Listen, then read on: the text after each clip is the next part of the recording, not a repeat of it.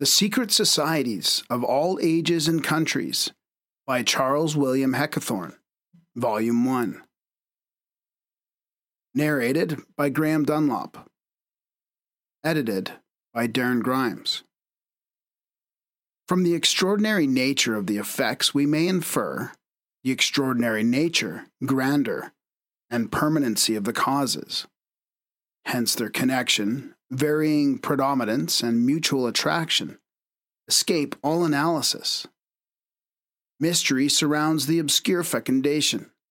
Sects draw vigor from the most opposite sentiments.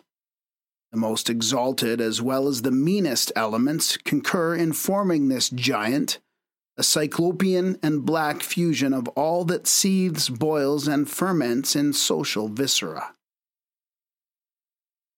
G. De Castro. Preface For many years, the fascinating subject of secret societies had engaged my attention, and it had long been my intention to collect in a comprehensive work all the information that could be gathered from numerous, often remote, and sometimes almost inaccessible sources concerning one of the most curious phases of the history of mankind. These secret organizations, religious, political, and social, which have existed from the most remote ages down to the present time. Before, however, I had arranged and digested my materials, a review in the Athenaeum, number 2196, directed my attention to the Italian work Il Mondo Secreto by Signor de Castro whom I have since then had the pleasure of meeting at Milan. I procured the book and intended at first to give a translation of it. But though I began as a translator, my labors speedily assumed a more independent form. Much, I found, had to be omitted from an original colored by a certain political bias and somewhat too indulgent to various Italian political sects who in many instances were scarcely more than hordes of brigands. Much, on the other hand, had to be added from sources, chiefly English and German, unknown to the Italian author. Much had to be placed on a different basis and in another light. And again, many societies not mentioned by Signor de Castro had to be introduced to the reader, such as the Garduna, the chauffeurs, Fenians, International, Okipa, Ku Klux, Inquisition, Wahhabis. So that with these additions and the amplifications of sections in the original Italian, forming frequently entirely new articles, the work, as it is now presented to the English public, though in its framework retaining much of its foreign prototype, may yet claim the merit of being not only essentially original, but the most comprehensive account of secret societies extant in English, French, German, or Italian, the leading languages of Europe, for whatever has been written on the subject in any one of them has been consulted and put under contribution. In English, there is no work that can at all compete with it, for the small book published in 1836 by Charles Knight and entitled Secret Societies of the Middle Ages embraces four societies only. Anxious to utilize my latest memoranda, I have taken advantage of the MS, having for some time been in the publisher's hands, before the second volume went to press, to insert several additional sections, though at the expense of methodical arrangement, or to give supplemental details from information collected during my recent 12 months' wanderings in Italy, the country par excellence of secret societies. The student who wishes for more ample information will have to consult the list of authorities given at the head of each book, as it was thought best not to encumber the text with footnotes, which would have swelled the work to at least twice its present extent. The reader may rest satisfied that few statements are made which could not be supported by numerous and weighty authorities. Though dealing as we do here with societies whose very existence depended on secrecy, and which, therefore, as a matter of policy, left behind them as little documentary evidence as possible. The old distich applies with peculiar force. What is hits is history, and what is missed is mystery. Again, bearing in mind that the imperative compass of the work exacted a concise setting forth of facts, ranging as the subject does over a surface so vast, I have been careful to interrupt the narrative only by such comments and reflections as would seem almost indispensable for clearing up obscurities or supplying missing historical links. It may at first appear as if some societies had improperly been inserted in this work as secret societies. The Freemasons, for instance, members of secret associations, it might be objective, are not in the habit of proclaiming their membership to the world. But no Freemason is ashamed or afraid of avowing himself such. Nay, he is rather proud of the fact, and given to proclaim and somewhat obtrusively Yet the most rabid Celt, who wishes to have a hand in the regeneration of his native land by joining the Fenian Brotherhood, has sense enough to keep his affiliation a profound secret from the uninitiated. But the rule I have followed in adopting societies as secret was to include in my collection all such as had or have secret rites and ceremonies kept from the outer world, though the existence of the society itself be no secret at all. In fact, no association of men can for any length of time remain a secret, since, however anxious the members may be to shroud themselves in darkness and remain personally unknown, the purpose for which they band together must always betray itself by some overt acts. And wherever there is an act, the world surmises an agent, and if none that is visible can be found, a secret one is suspected. The thugs, for instance, had every desire to remain unknown. Yet the fact of the existence of such a society was suspected long before any of its members were discovered. On the principle also of their being the propounders of secret doctrines, or doctrines clothed in language understood by the adepts alone, Alchemists and mystics have found places in this work, and the Inquisition, though a state tribunal, had its secret agents and secret procedure, and may therefore justly be included in the category of secret societies. Secret societies, religious and political, are again springing up on many sides. The religious may be dismissed without comment, as they are generally without novelty or significance but those that have political objects ought not to be disregarded as without importance. The international, Fenians, communists, nihilists, Wahhabis, are secretly aiming at the overthrow of existing governments in the present order of things. The murders of Englishmen perpetrated by native Indians point to the machinations of secret societies in British India.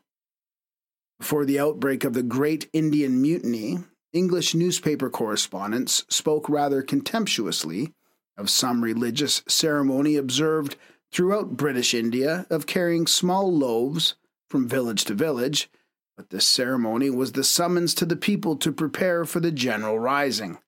Hence, the proceedings of the natives should be closely watched. The first volume and a portion of the second, having passed through the press while the author was in Italy, the revisal of the last proofs had to be confided to another hand. Hence, some errata will be found in those portions of the work, an evil almost unavoidable under the circumstances in a text so full of proper names, whose correct spelling frequently is scarcely fixed, and containing numerous quotations which could only be verified by reference to the originals whence they were taken, which in this case was clearly impossible. A list of the more important errata with their corrections has been appended at the end of Volume 2. For the sake of clearness and of facilitating reference, the text has been divided throughout in short sections with appropriate headings and numbered continuously. November 1874. Introduction The cause which I knew not, I searched out. Job XXIX 16.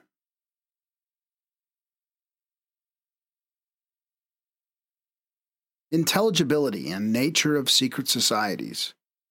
For those true thinkers who look upon history as a tissue of wondrous design, there is nothing accidental in the life of the world.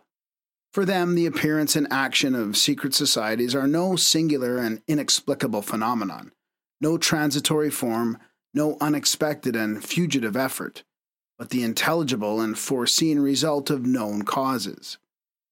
Secret societies were once as necessary as open societies. The tree presupposes a root.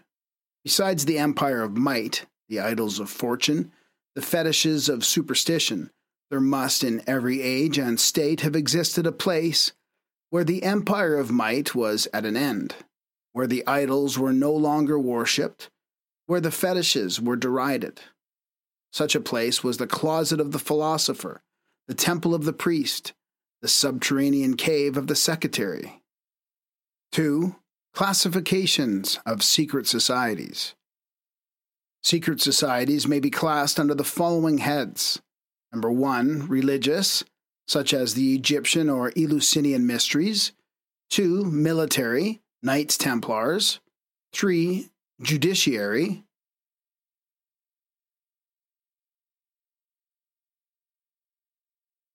Vehmgericht. Four, scientific, alchemists.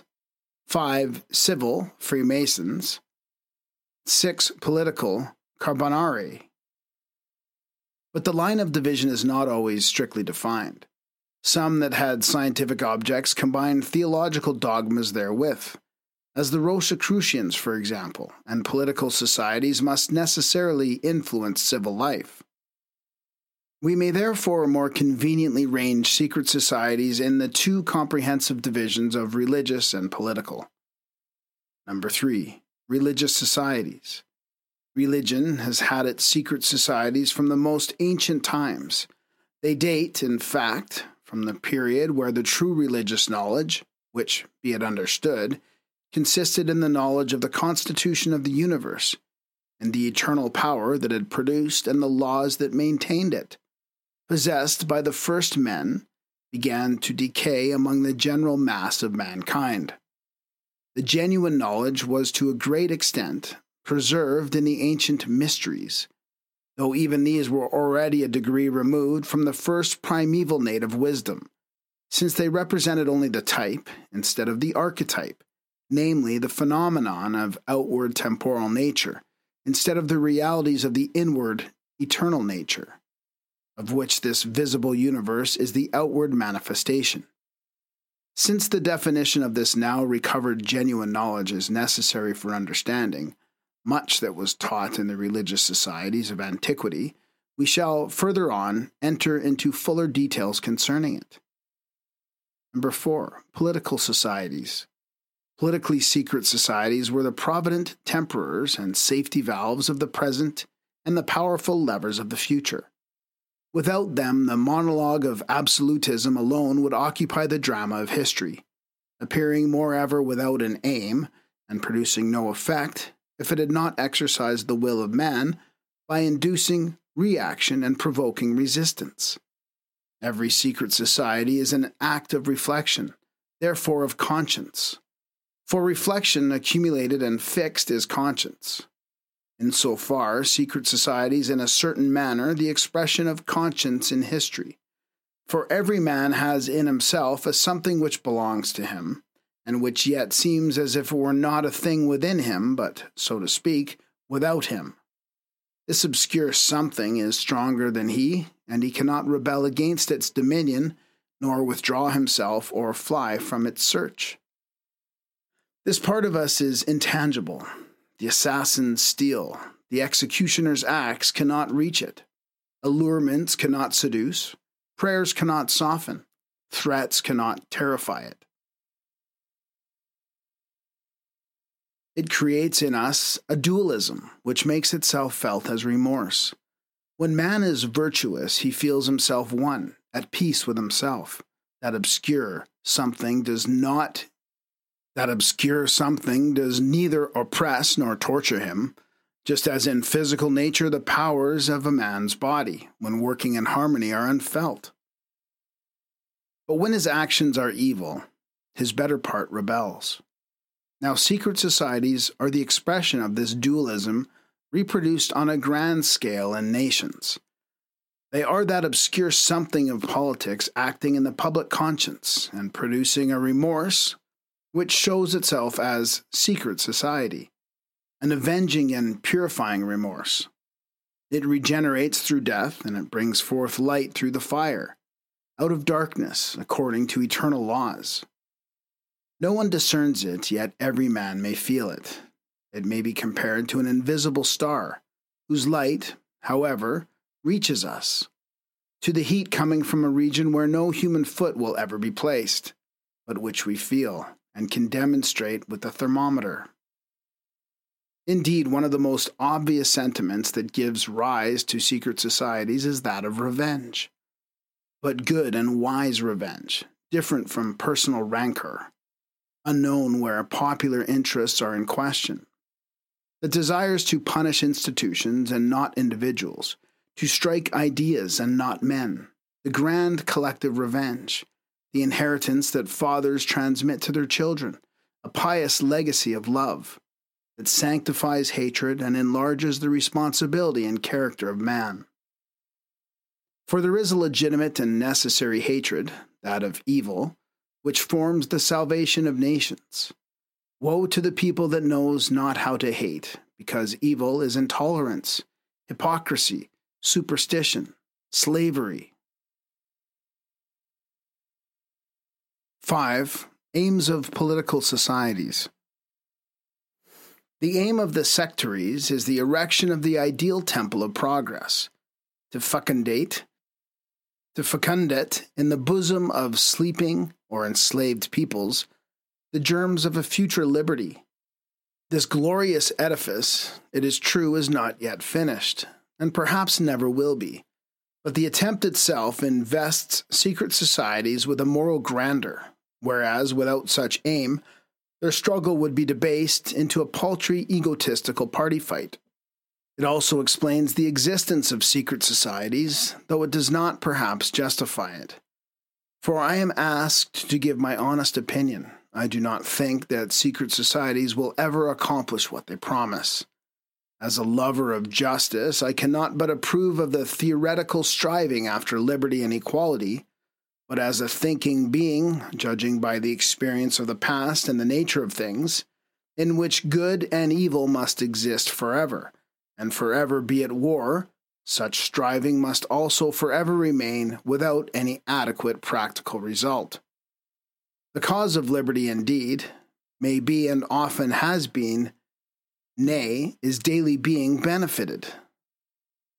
But if universal social and political equality were established today, it would scarcely last till tomorrow. It is undeniable that as long as men have unequal gifts and unequal passions, so long will be equality among men remain a dream. And it would be difficult to name any country that derived substantial and permanent benefit from the operation of any secret political society. In fact, neither of the two states enjoying the greatest freedom, political and social, visa England and Switzerland, ever had any secret societies of national comprehensiveness or historical importance. It is true when the Swiss in 1308 made themselves free from the Austrian yoke, thirty men had formed a pact to effect that deliverance. They were conspirators, and even then their plans were greatly modified by the conduct and death of Gessler. And Tell did not kill the latter because he, Tell, was a member of a secret society and was bound to do so, but because the Austrian governor had done him a personal wrong by aiming at his child's life. 6. Religious secret societies. But the earliest secret societies were not formed for political so much as for religious purposes, embracing every art and science. Wherefore, religion has truly been called the archaeology of human knowledge. Comparative mythology reduces all the apparently contradictory and opposite creeds to one primeval, fundamental, and true comprehension of nature and her laws. All the metamorphoses, appositions, and conversations of one or more gods recorded in the sacred books of the Hindus, Parsis, and other nations, are indeed founded on simple physical facts, disfigured and misrepresented intentionally or accidentally. The true comprehension of nature was the prerogative of the most highly developed of all races of men, viz., the Aryan races, whose seat was on the highest point in the mountain region of Asia, to the north of the Himalayas. South of these lies the Vale of Kashmir, whose eternal spring, wonderful wealth of vegetation, and general natural features best adapt it to represent the earthly paradise and the blissful residence of the most highly favored human beings. Number seven, most perfect human type. So highly favored precisely because nature is so favored, a spot could only produce a superior type, which being, as it were, the quintessence of that copious nature, was one with it, and therefore able to apprehend it and its fullness. For as the powers of nature have brought forth plants and animals of different degrees of development and perfection, so they have produced various types of men in various stages of development, the most perfect being, as already mentioned, the Aryan or Caucasian type, the only one that has a history, and the only one that deserves our attention when inquiring into the mental history of mankind. For even where the Caucasian comes in contact and intermingles with a dark race, as in India and Egypt, it is the white man with whom the higher and historical development begins. Number eight, causes of high mental development. I have already stated that climatic and other outward circumstances are favorable to high development. This is universally known to be true of plants. But man is only a plant endowed with consciousness and mobility, and therefore it must be true of him. And in fact, experience proves it. His organs, and especially his brain, attain to the highest perfection, and therefore he is most fully able to apprehend nature and understand its working. Hence, he can never be an ignorant barbarian, and hence he must be, from the very first, have possessed a knowledge of superior, even to that he is now so proud of. For, as I have shown elsewhere, all barbarism among white races is only the sequel of a perished civilization. In the same publication, I have also demonstrated what this knowledge was and how it came to be partly lost or perverted. But as this work would be incomplete without least a portion of the explanations given in that publication, I must quote so much from these articles as will suffice to show that man once possessed a true knowledge of nature and her working, and that this is the reason why the mysteries of the most distant nations had so much in common dogmatically and ritually, and why in all so much importance was attached to certain figures and ideas, and why all were funereal. The sanctity attributed in all ages and all countries to the number seven has not been correctly explained by any known writer, the elucidations I shall offer on this point will show that the conformity with each other, on the religious and scientific doctrines of nations far apart, must be due to their transmission from one common source. Though the enigmatical and mystical forms in which this knowledge was preserved was gradually taken for the facts themselves. The reader will now see that these remarks, the object of which he may not have perceived at first, are not irrelevant. We cannot understand the origin and meaning of what was taught in the mysteries without a clear apprehension of the man's primitive culture and knowledge. Number 9. Primitive culture. From what precedes it will be evident that I am no disciple of the school that holds that man has raised himself from a state of barbarism to his present civilization. No, I belong to those who, at a distance of time which startles thought, discern the light of a high mental culture and transcendent powers.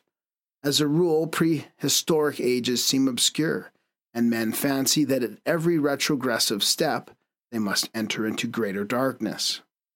But if we proceed with our eyes open, the darkness recedes like a horizon as we seem to approach it.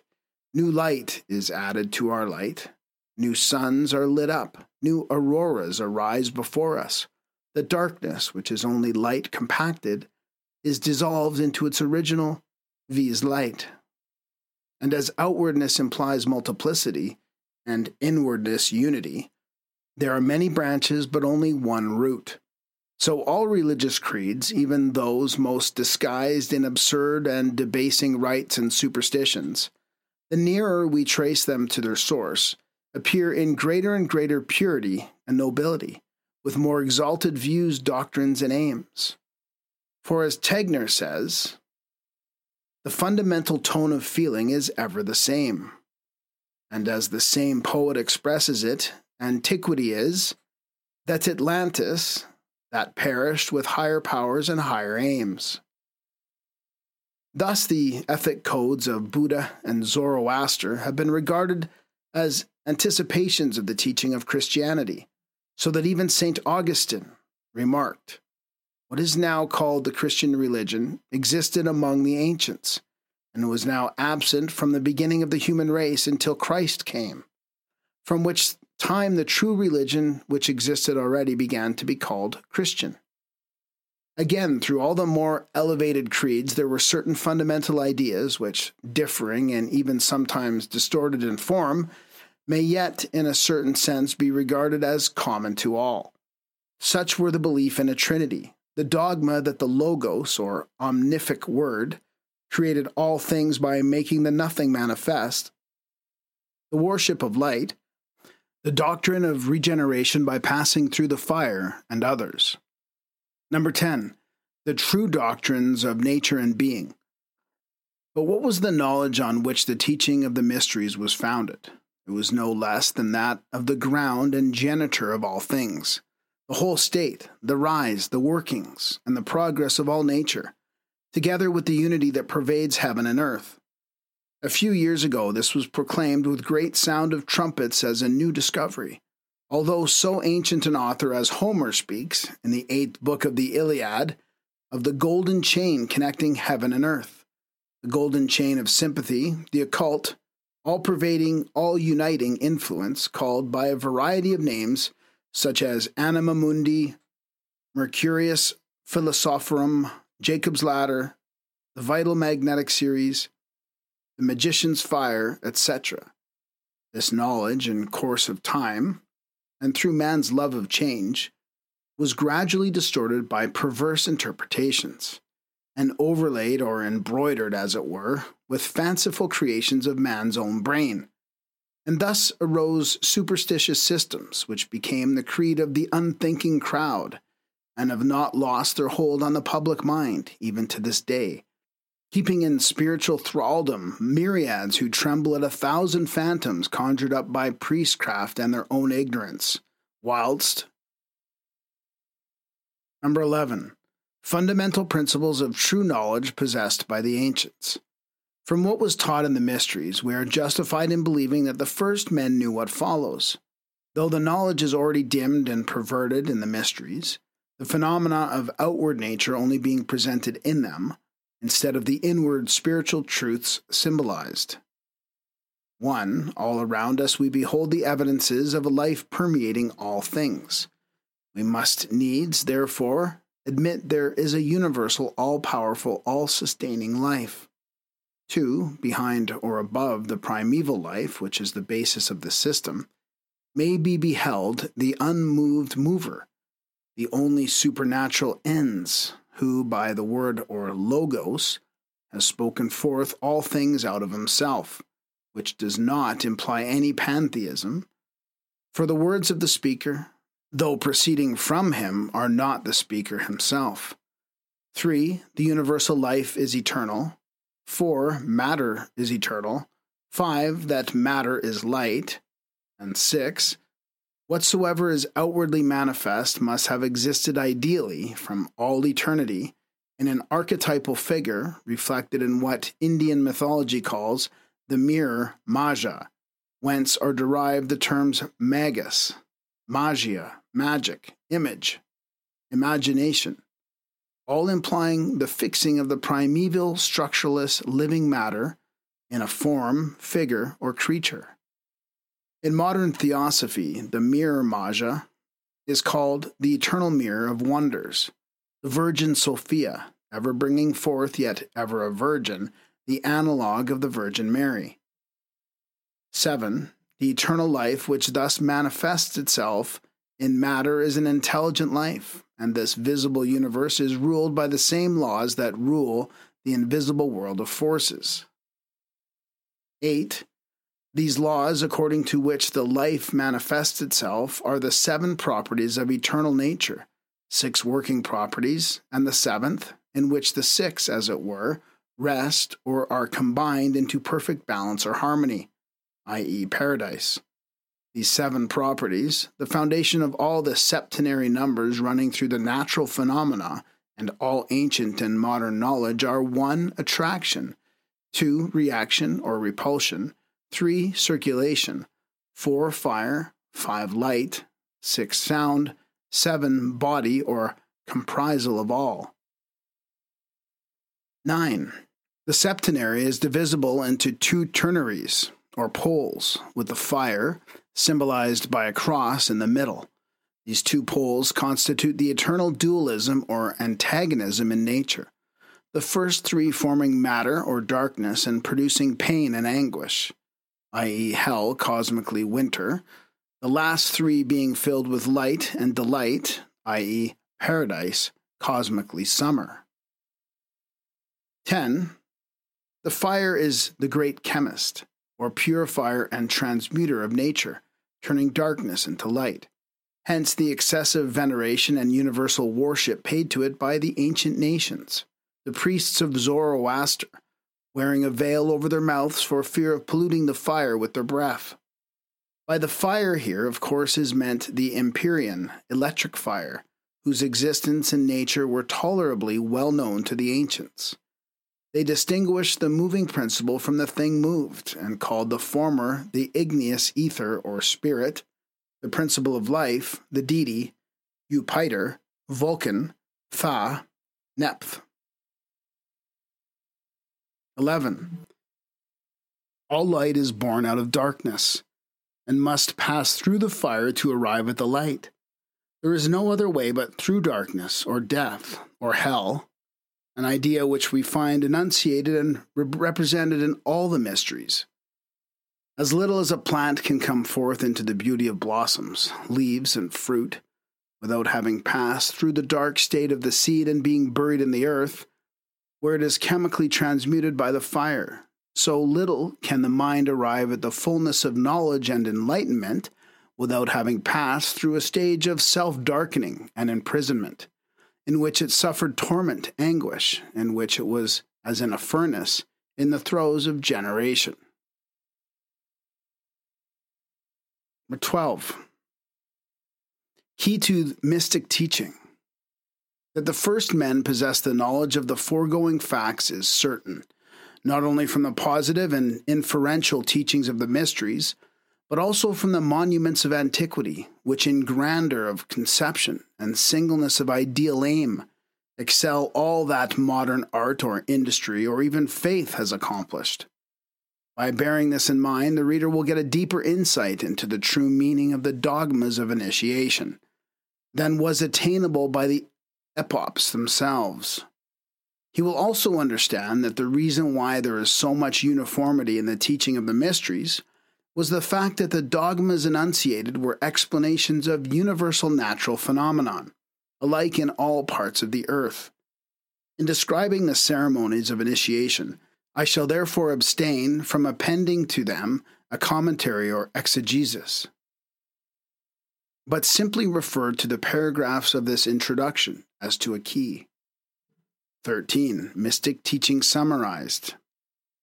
It was theological, moral, and scientific. Theologically, the initiated were shown the error of vulgar polytheism and taught the doctrine of the unity and of a future state of reward and punishment. Morally, the precepts were summoned up in the words of Christ Love thy neighbor as thyself, and in those of Confucius If thou be doubtful whether an action be right or wrong, abstain from it altogether. Scientifically, the principles were such as we have detailed above, with their natural and necessary deductions, consequences, and results. 14. How true knowledge came to be lost. Though I have already on several occasions alluded to the fact that the true knowledge of nature possessed by the first men had in course of time become corrupted and intermixed with error, it will not be amiss to show the process by which this came to pass. It is well known that the oldest religious rites of which we have any written records were Sabaean or Helio-Arkite. The sun, moon, and stars, however, to the true original epopts, were merely the outward manifestations and symbols of the inward powers of the eternal life. But such abstract truths could not be rendered intelligible to the vulgar mind of the increasing multitudes necessarily more occupied with the satisfaction of material wants, and hence arose the personification of the heavenly bodies and terrestrial seasons depending on them. Gradually, what in the first instance had been a mere human figure of a symbol came to be looked upon as the representation of an individual being that had actually lived on earth. Thus, the sun to the primitive men was the outward manifestation of the eternal, all sustaining, all saving life in different countries and ages. This power was personified under the names of Krishna, Fo, Osiris, Hermes, Hercules, and so on. And eventually, these latter were supposed to have been men that really existed and had been mm-hmm. deified on account of the benefits they had conferred upon mankind. The tombs of these supposed gods were shown, such as the Great Pyramid, said to be the tomb of Osiris. Feasts were celebrated, the object of which seemed to be renewed every year, the grief occasioned by their loss. The passing of the sun through the signs of the zodiac gave rise to the myths of the incarnations of Vishnu, the labors of Hercules and co. His apparent loss of power during the winter season and the restoration thereof at the winter solstice, to the story of the death, descent into hell, and resurrection of Osiris and of Mithras. In fact, what was pure nature wisdom in one age became mythology in the next, and romance in the third taking its characteristics from the country where it prevailed. The number seven being found everywhere, and the knowledge that its prevalence was the necessary consequence of the seven properties of nature being lost, it was supposed to have reference only to the seven planets then known. 15. Original spirit of the mysteries and results of their decay. In the mysteries, all was astronomical, but a deeper meaning lay hid under the astronomical symbols. While bewailing the loss of the sun, the epopts were in reality mourning the loss of that light whose influence is life. Whilst the working of the elements, according to the laws of elective affinity, produces only phenomenon of decay and death, the initiated strove to pass from under the dominion of the bondwoman night into the glorious liberty of the free woman Sophia, to be mentally absorbed into the deity, i.e., into the light. The dogmas of ancient nature wisdom were set before the pupil, but their understanding had to arise as inspiration in his soul. It was not the dead body of science that was surrendered to the epopt, leaving it to the chance whether it quickened or not, but the living spirit itself was infused into him. But for this reason, because more had to be apprehended from within by inspiration than from without by oral instruction, the mysteries gradually decayed. The ideal yielded to the realistic, and the merely physical elements, Sabaism and Arkism, became their leading features. The frequent emblems and mementos in the sanctuary of death and resurrection, pointing to the mystery that moments of highest psychical enjoyment are the most destructive to bodily existence, i.e., that the most intense delight is a glimpse of paradise. These emblems and mementos eventually were applied to outward nature only, and their misapprehension led to all the creeds of superstitions that have filled the earth with crime and woe. Sanguinary wars, internecine internecine cruelty and persecution of every kind. Bloodthirsty fanatics disputing about words whose meaning they did not understand, maintaining antagonistic dogmas, false on both sides, have invented the most fiendish tortures to compel their opponents to adopt their own views. While the two Mohammedan sects of Omar and Ali will fight each other to decide whether ablution ought to commence at the wrist or the elbow, they will unite to slay or to convert the Christians.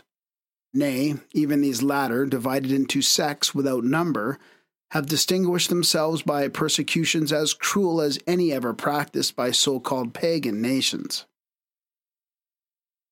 Not satisfied with attempting to exterminate by fire and sword Turks and Jews, one Christian sect established such a tribunal as the Inquisition, whilst its opponents, scarcely less cruel when they had the power, deprived the Roman Catholics of their civil rights and occasionally executed them. Their mutual hatred even attends them in their missionary efforts, very poor in the results, in spite of the sensational reports manufactured by the societies at home for extracting money from the public.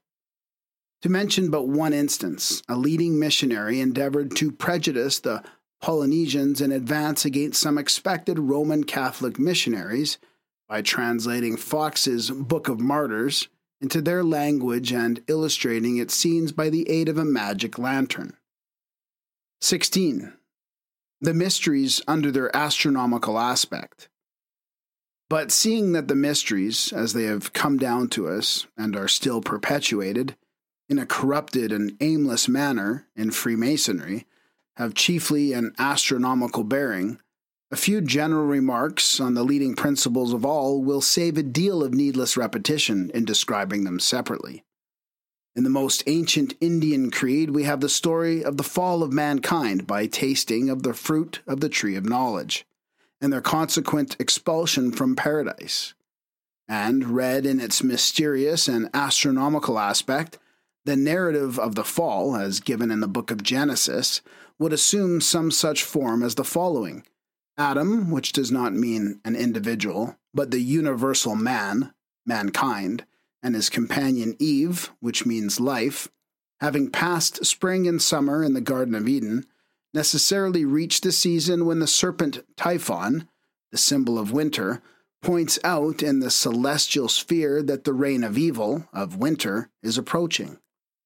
Allegorical science, which insinuated itself everywhere, caused malum, evil, also to mean an apple, the produce of autumn, which indicates that the harvest is over and that man in the sweat of his brow must again till the earth. The cold season comes, and he must cover himself with the allegorical fig leaf. The sphere revolves, the man of the constellation Bootes, the same as Adam, preceded by the woman, the virgin, carrying in her hand the autumnal branch laden with fruit, seems to be allured or beguiled by her. A sacred bough or plant is introduced into all the mysteries. We have the Indian and Egyptian lotus, the fig tree of Attis, the myrtle of Venus, the mistletoe of the Druids, the golden bough of Virgil, the rose tree of Isis, and the golden ass. Apuleius is restored to his natural form by eating roses, the box of Palm Sunday, and the acacia of Freemasonry. The bough in the opera Roberto il Diavolo is the mystic bough of the mysteries. 17. Astronomical aspects continued. The mysteries funeral. In all the mysteries, we encounter a god, a superior being, or an extraordinary man suffered death to recommence a more glorious existence. Everywhere, the remembrance of a grand and mournful event plunges the nations into grief and mourning, immediately followed by the most lively joy. Osiris is slain by Typhon, Uranus by Saturn, Suzerman by Sudra, Adonis by a wild boar, Ormuzd is conquered by Arimanes, Attis and Mithras and Hercules kill themselves, Abel is slain by Cain, Balder by Loki, Bacchus by the giants. The Assyrians mourn the death of Thammuz, the Scythians and the Phoenicians that of Asmon, all nature that of the great Pan, the Freemasons that of Hiram, and so on. The origin of this universal belief has already been pointed out. 18. Uniformity of dogmas. The doctrine of the unity and trinity was inculcated in all the mysteries.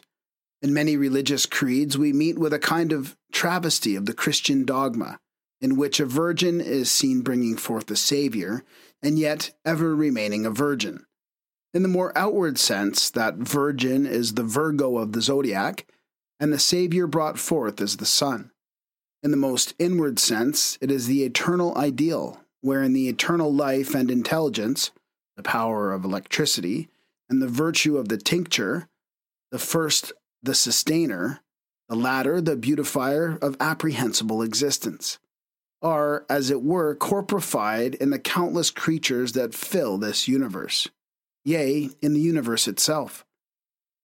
And the virgin remains a virgin, and her own nature is not affected by it, just as the air brings forth sounds, the light colors, the mind ideas, without any of them being intrinsically altered by the production.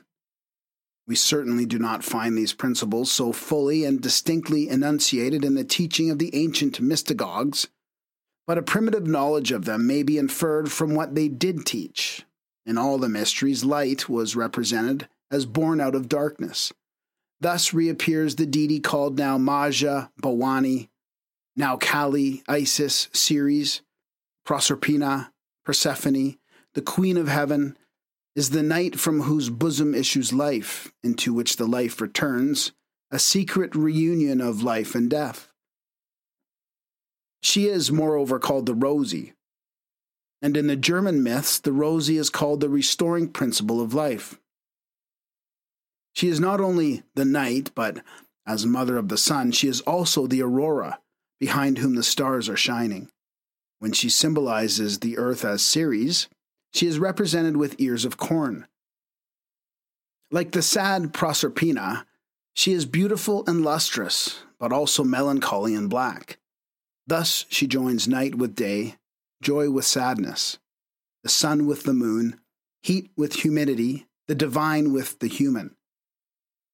The ancient Egyptians often represented the deity by a black stone, and the black stone Kaaba, worshipped by the Arabs, and which is described as having originally been whiter than snow and more brilliant than the sun, embodies the same idea with the additional hint that light was anterior to darkness. In all the mysteries, we meet with the cross as a symbol of purification and salvation. The numbers 3, 4, and 7 were sacred. In most of the mythologies, we meet with two pillars.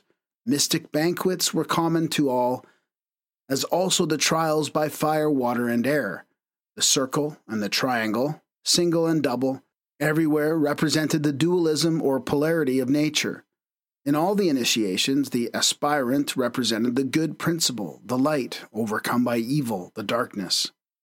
And his task was to regain his former supremacy, to be born again or regenerated by passing through death and hell and their terrors that were scenically enacted during the neophyte's passage through seven caves or ascent of seven steps. All this, in its deepest meaning, represented the eternal struggle of light to free itself from the encumbrance of materiality it has put on its passage through the seven properties of eternal nature.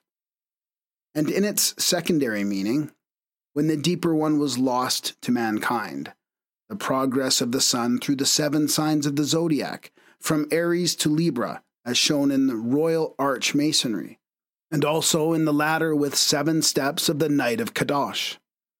In all the mysteries, the officers were the same, and personified astronomical or cosmical phenomena. In all, the initiated recognized each other by signs and passwords.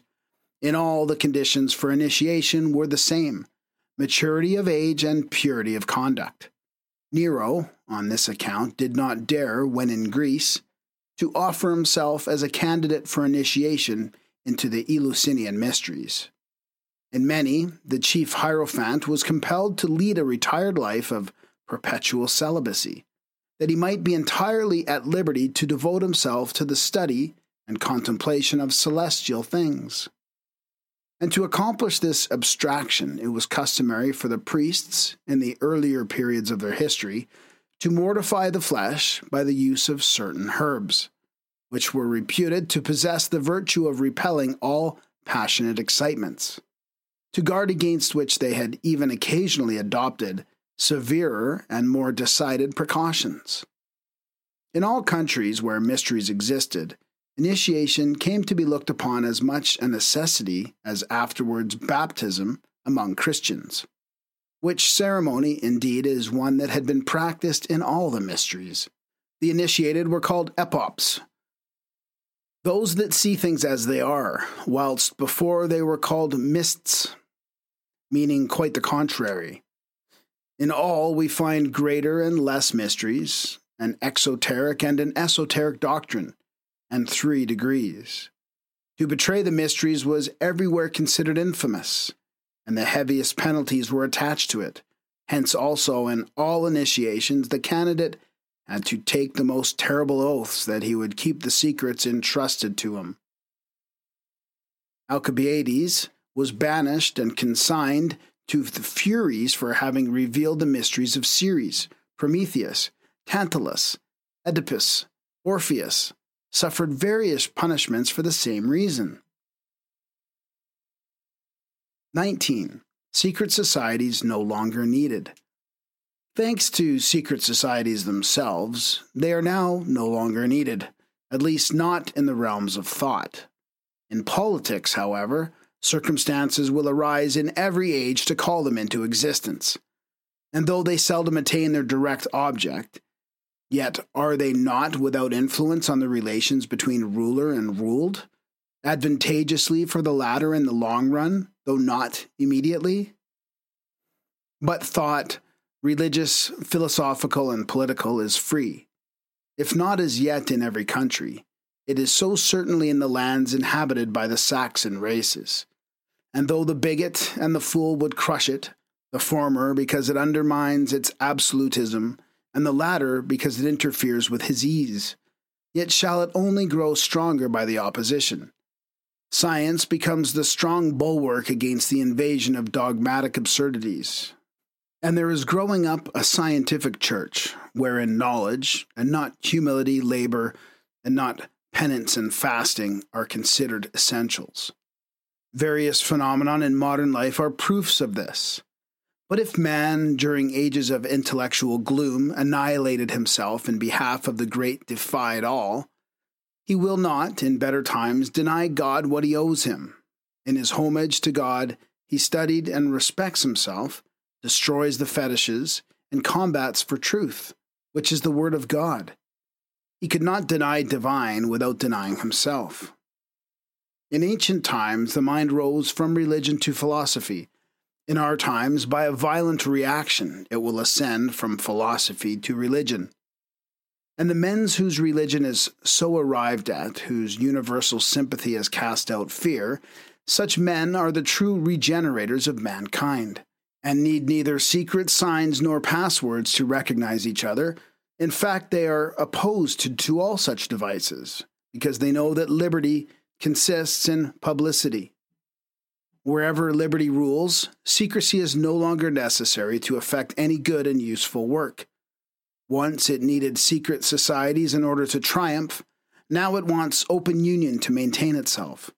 Not that the time has come when every truth may be uttered without fear or calumny and cavil and opposition, especially in religious matters.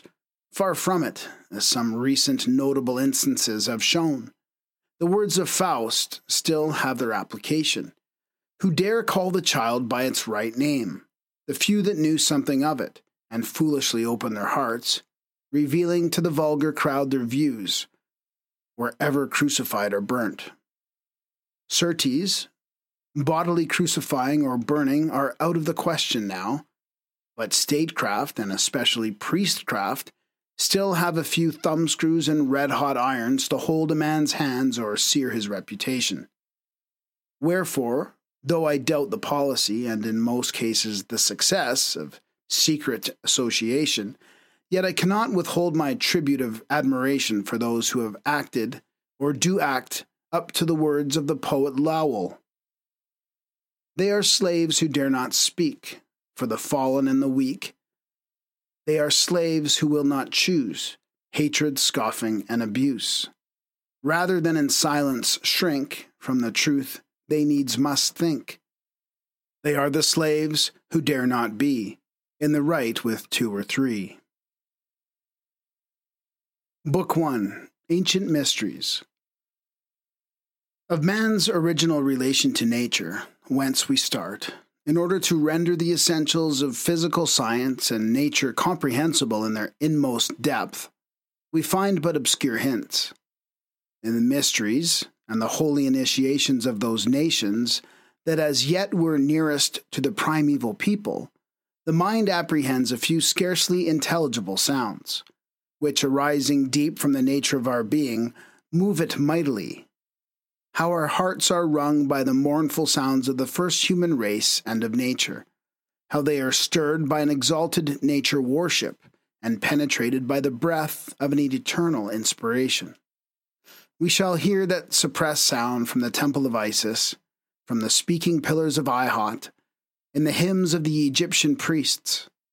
On the lonely coast under the black rocks of Iceland, the Edda will convey us a sound from the graves, and fancy shall bring us face to face with those priests who, by a stern silence, have concealed from future ages the holy science of their worship. Yea, the eye shall yet discover the lost features of the noble past in the altars of Mexico, and on the pyramid which saw the blood and tears of thousands of human victims. V. Schubert. Chapter 1 The Magi. 20. Derivation of the term magus. Magus is derived from Maja, the mirror wherein Brahm, according to Indian mythology, from all eternity beholds himself and all his powers and wonders. Hence also are terms magia, magic, image, imagination, all implying the fixing in the form, figure, or creature, these words being synonymous of the potencies of the primeval, structureless living matter. The magus, therefore, is one that makes the operations of the eternal life his study. 21. Antiquity of the Magi. The Magi, as the ancient priests of Persia were called, did not constitute a doctrine or religion only. They constituted a monarchy. Their power truly was that of kings. And this fact is still commemorated by the circumstance that the Magi recorded to have been led by the star to the cradle of Jesus, are just as frequently called kings as magi. As sages, they were kings in the sense of Horus. Their pontifical reign preceded the ascendancy of Assyria, Media, and Persia. Aristotle asserts to it have been more ancient than the foundation of the kingdom of Egypt. Plato, unable to reckon it by years, computes it by myriads. At the present day, most writers agree in dating the rise of the reign of the Magi 5,000 years before the Trojan War. 22. Zoroaster. The founder of the order was Zoroaster, who was not, as some will have it, a contemporary of Darius, but lived nearly 70 centuries before our era. Nor was his home in India, but in Bactriana, which lies more to the east beyond the Caspian Sea.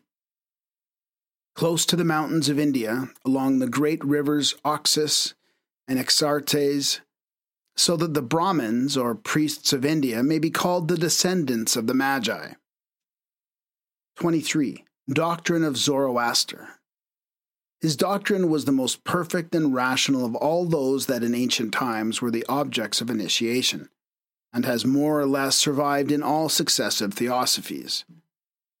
Traces of it may be found in the ancient Zendavesta, not the book now passing by that name, which is merely a kind of breviary, which entered into all the details of nature.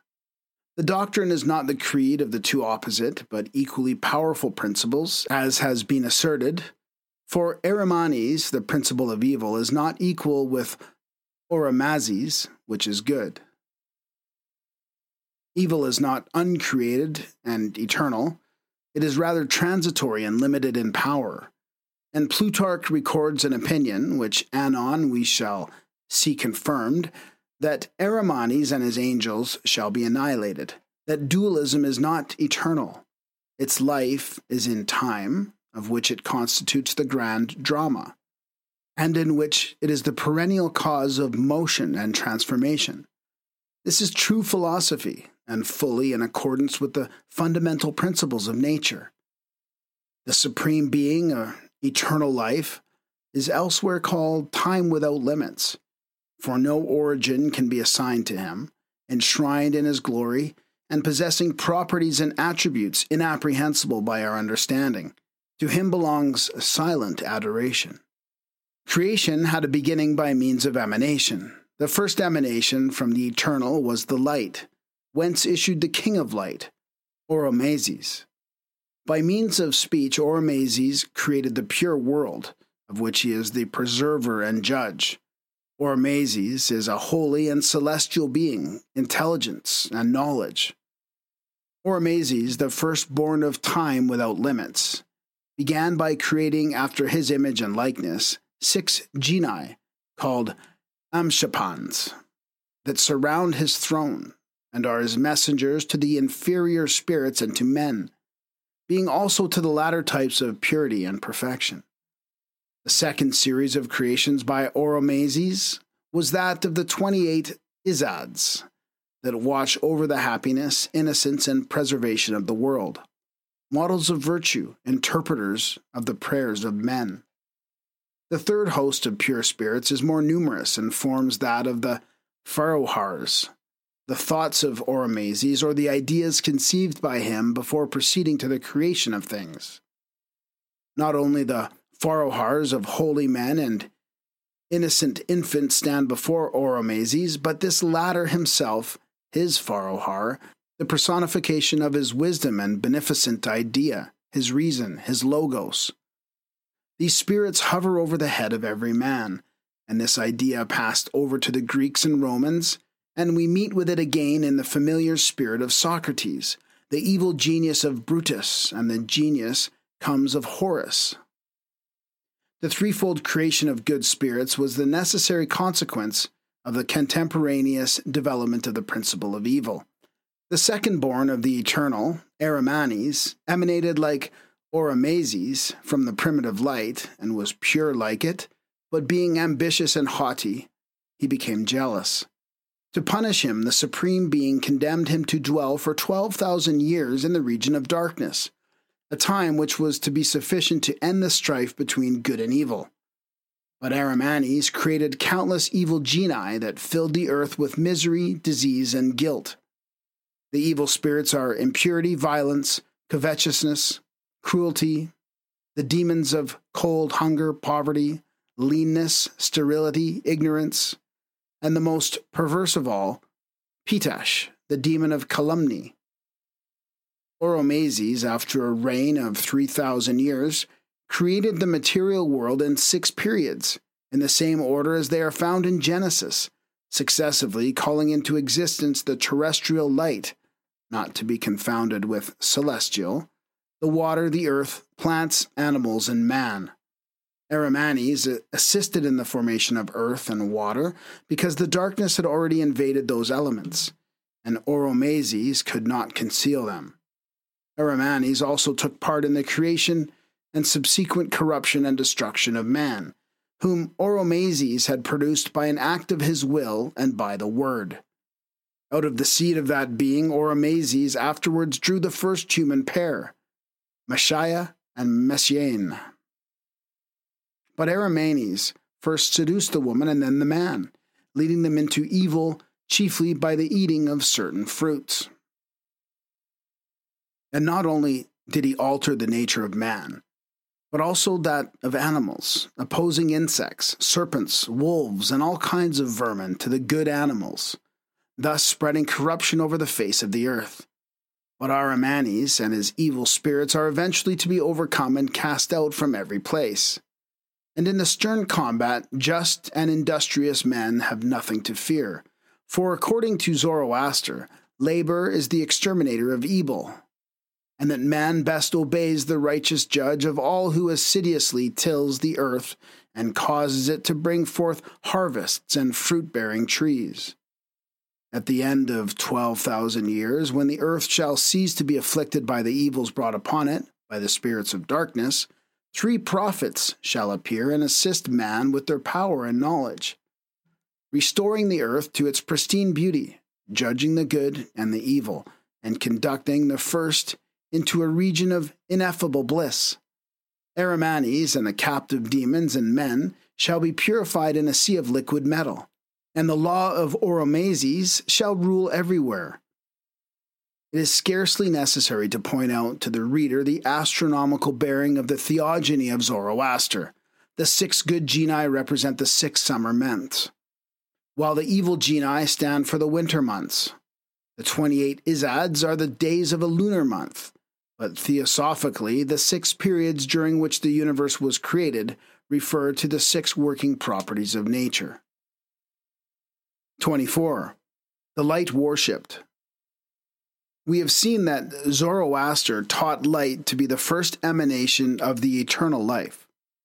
Hence, in the Parsi writings, light, the perennial flame, is the symbol of the deity or uncreated life.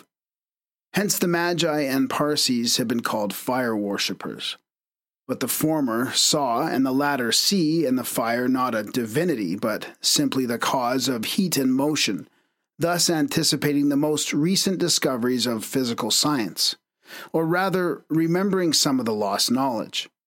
The Parsis did not form any god. To call him the one true God, they did not invoke any authority extrinsic to life.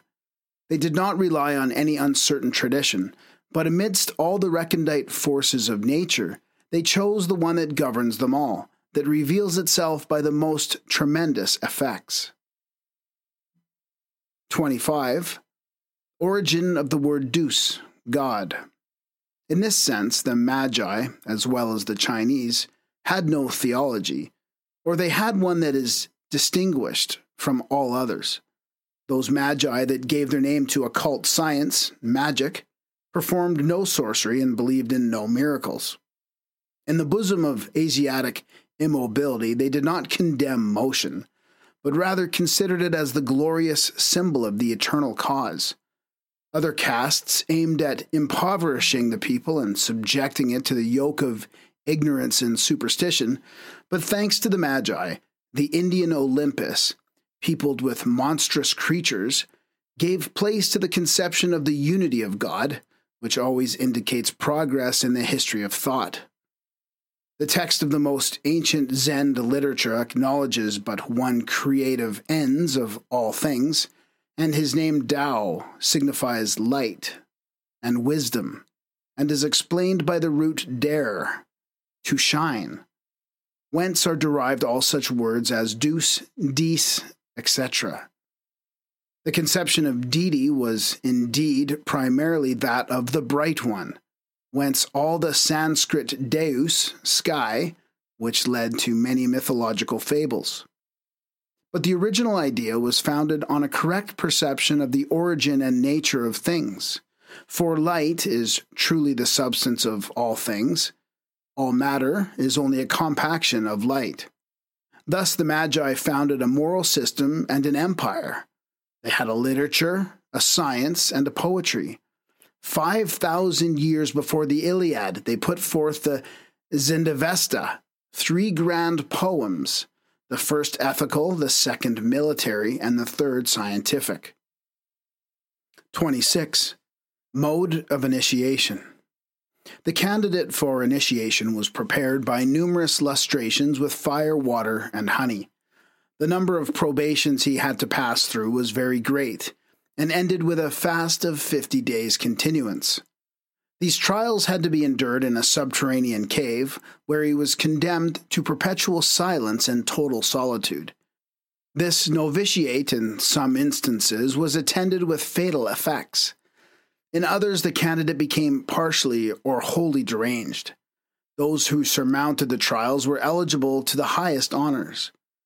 At the expiration of the novitiate, the candidate was brought forth into the cavern of initiation, where he was armed with enchanted armor by his guide, who was the representative Simorg, a monstrous griffin, and an important agent in the machinery of Persian mythology, and furnished with talismans that he might be ready to encounter all the hideous monsters raised up by the evil spirits to impede his progress. Introduced into an inner apartment, he was purified with fire and water and put through the seven stages of initiation.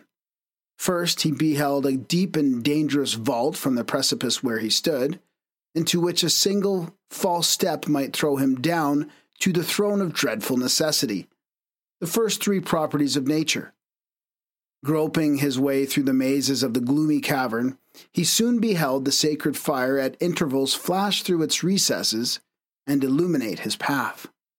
He also heard the distant yelling of ravenous beasts, the roaring of lions, the howling of wolves, the fierce and threatening bark of dogs. But his attendant, who maintained a profound silence, hurried him forwards towards the quarter whence these sounds proceeded and at the sudden opening of a door he found himself in a den of wild beasts, dimly lighted with a single lamp. He was immediately attacked by the initiated in the forms of lions, tigers, wolves, griffins, and other monstrous beasts, from whom he seldom escaped unhurt.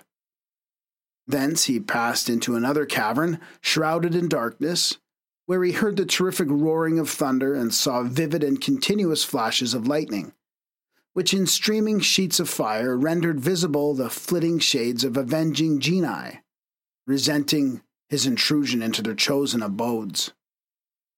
To restore the candidate a little, he was next conducted into another apartment where his excited feelings were soothed with melodious music and the flavor of grateful perfumes. On his expressing his readiness to proceed through the remaining ceremonies, a signal was given by his conductor, and three priests immediately made their appearance, one of whom cast a living serpent into his bosom as a token of regeneration. And a private door having been opened, there issued forth such howlings and cries of lamentation and dismay as struck him with new and indescribable emotions of terror. On turning his eyes to the place whence these noises proceeded, he beheld exhibited in every appalling form the torments of the wicked in Hades. Thus he was passed through the devious labyrinth consisting of seven spacious vaults, connected by winding galleries, each opening with a narrow stone portal, the scene of some perilous adventure, until he reached the sacellum, or Holy of Holies, which was brightly illuminated and which sparkled with gold and precious stones. A splendid sun and starry system moved in accordance with delicious music. The Archmagus sat in the east on a throne of burnished gold, crowned with a rich diadem decorated with myrtle boughs, and habited in a tunic of bright cerulean hue. Round him were assembled the praesulis and dispensers of the mysteries. By these, the novice was received with congratulations, and after having entered into the usual engagements for keeping secret the rites of Zoroaster, the sacred words were entrusted to him, of which the Tetractys, or name of God, was the chief. The Tetractys of Pythagoras is analogous to the Jewish Tetragrammaton, or name of the deity in four letters. The number four was considered most perfect because, in the first four properties of nature, are compromised and implied all the rest. Wherefore, also the first four numbers summed up make the decad, after which all is only repetition. 27. Myth of Rustam. This progress was denominated ascending the ladder of perfection, and from it has arisen the tale of Rustam the Persian Hercules, who mounted on the monster Rakshi, which is the Arabic name of Simurg, undertakes the conquest of Mazandaran, celebrated as a perfect earthly paradise.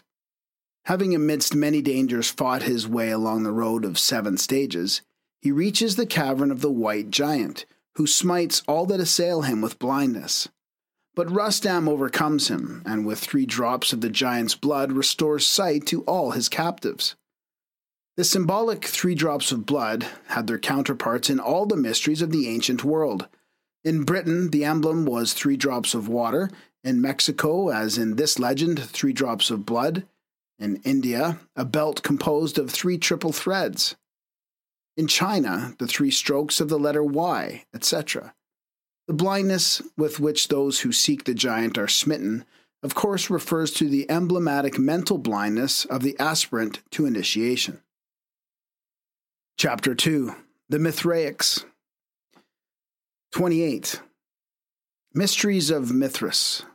Upon the trunk of a religion so spiritual and hostile to idolatry, which undertook iconoclastic expeditions into Babylonia, Assyria, Syria, and Libya, which vindicated the pure worship of God, destroying by means of the sword of Cambyses the Egyptian priesthood, which overthrew the temples and idols of Greece, which gave to the Israelites the Pharisees, which appears so simple and pure as to have bestowed on the Parsees the appellation of the Puritans of antiquity, and on Cyrus that of the anointed of the Lord.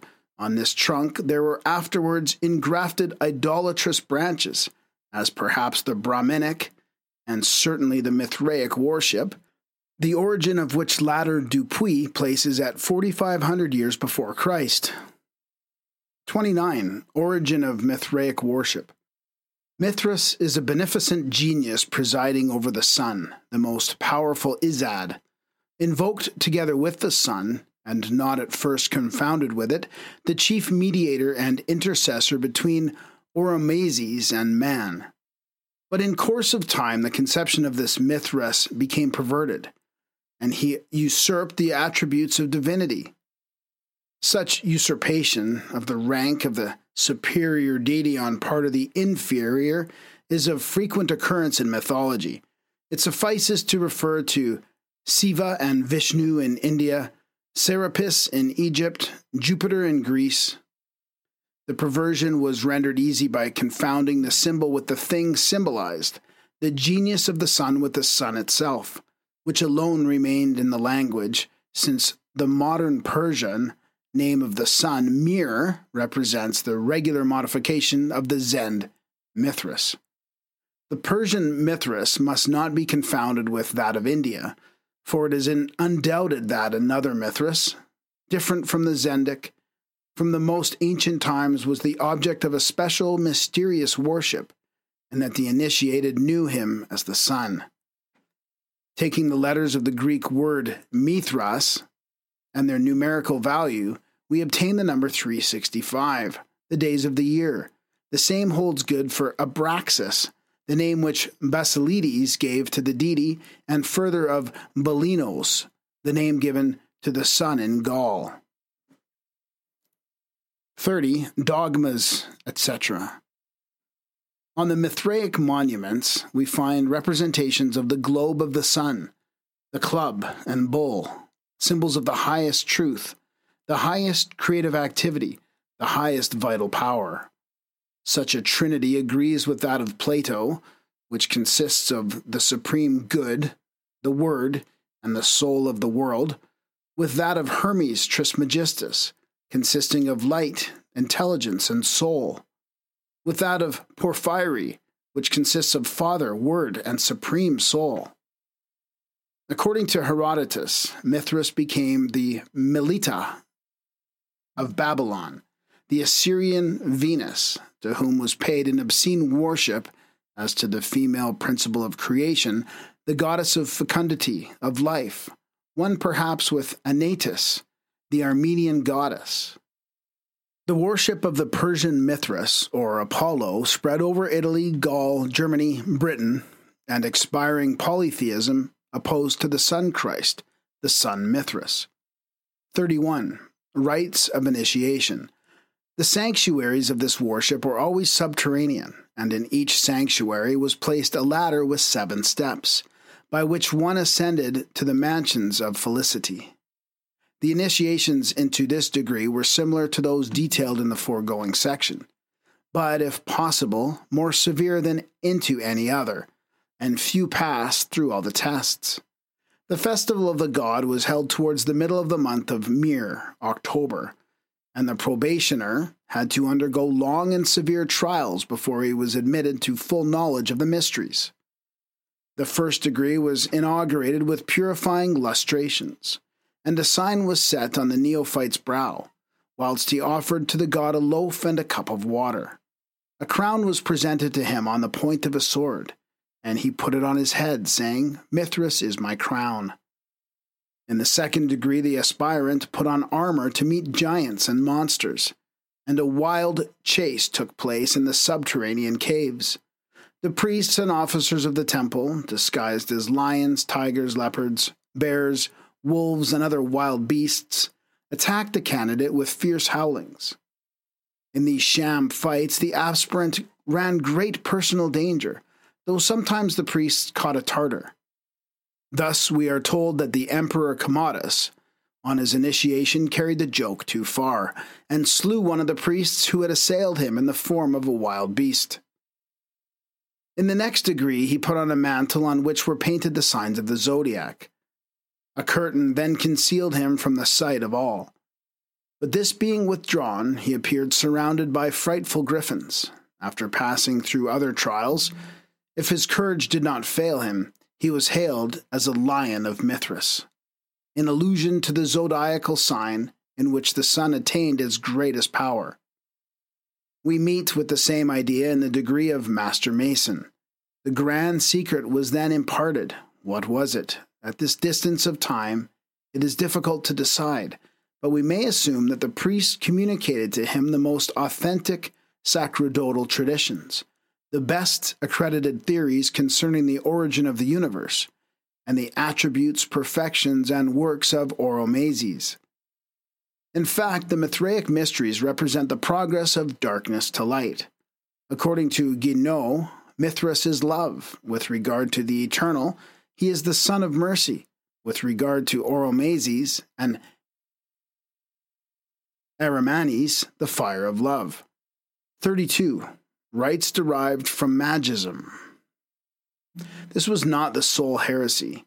The only secret society that issued from the womb of magism and its rites gradually became so corrupt as to serve as a cloak for the most licentious practices, which were at length sanctioned and even encouraged in the mysteries. Further, it became an axiom in religion that the offspring of a son and a mother was the best calculated for the office of a priest. Traces of magism and are also found in the speculations of Manes, the religion of love, and the secret history of the Templars. Chapter 3 Brahmins and Gymnosophists. Number 33. Vulgar Creed of India. The Indian religion, whether we look on it as an adulteration of magism or as the common trunk of all Asiatic theosophy, offers so boundless a wealth of deities that no other in this respect can approach it. This wealth is an infallible sign of the mental poverty and grossness of the people, who, ignorant of the laws of nature and terrified at its phenomena, acknowledged as many supernatural beings as there were mysteries for them. The Brahmins reckon up to 300,000 gods, a frightful host that have kept Indian life servile and stagnant, perpetuated the divisions of caste, upheld ignorance, and weighed like an incubus on the breasts of their deluded dupes, and turned existence into a nightmare of grief and servitude. 34. Secret Doctrines but in the secret sanctuary, these vain phantoms disappear, and the initiated are taught to look upon them as countless accidents and outward manifestations of the first cause. The Brahmins did not consider the people fit to apprehend and preserve in its purity the religion of the Spirit. Hence, they veiled it in these figures, and also invented a language incomprehensible to the vulgar, but which the investigations of Oriental scholars have enabled us to read and to perceive that the creed of India is one of the purest ever known to man. Thus, in the second chapter of the first part of the Vishnu Purana, it is written God is without form, epithet, definition, or description. Free from defect and capable of annihilation, change, grief, or pain. We can only say that He, that is, the eternal being, is God. Vulgar men think that God is in the water. The more enlightened, in celestial bodies, the ignorant, in wood and stone, but the wise in the universal mind. The Mahanirvana says numerous figures corresponding with the nature of diverse powers and quality were invented for the benefit of those who are wanting in sufficient understanding. Again, we have no notion of how the eternal being is to be described. He is above all the mind can apprehend, above nature, that only one that was never defined by any language and gave to language all its meaning. He is the supreme being and no partial thing that man worships. This being extends over all things. He is mere spirit without corporeal form, without extension of any size, unimpressionable, and without any organs. He is pure, perfect, omniscient, omnipresent, the ruler of the intellect. He is the soul of the whole universe. 35. Brahma and Buddha. The polytheism of India branched off into two great sects Buddhists and Brahmanists, each possessing distinctive characteristics. Allusions to this separation are found in the legend of the temple. And there are other divisions in the theological nomenclature which respectively referred to the traditions of those grand sections. The Indians, the Greeks, except Pythagoras, who was to some extent a Buddhist, and the Britons were Brahmanists, while the Chinese, Japanese, Persians, and Saxons were Buddhists. The Buddhists were Magians, the Brahmanists, Sabaeans. The famous Buddhist doctrine of nirvana or nihilism, so totally misapprehended, as long as it was supposed to mean total annihilation, is profoundly theosophical and really means the perfect absorption into the deity, though Buddha does not allow of a personal God or creator. By the deity, he means the light, the eternal liberty, and therefore calls nirvana the highest stage of spiritual liberty and bliss. The individual soul, on leaving the body in which it was imprisoned, returns into the universal soul just as the solar light, imprisoned in a piece of wood, when this is burnt, returns into the universal ocean of light. On this doctrine was afterwards engrafted the false belief in the metempsychosis, or transmigration of souls, and the misanthropic system of self renunciation, which in India led to the self torturings of fakirs and other fanatics, and which finds its analogies in Christian communities in the asceticism of fasts, penances, macerations, solitude, flagellation, and all the mad practices of monks, anchorets, and other religious zealots.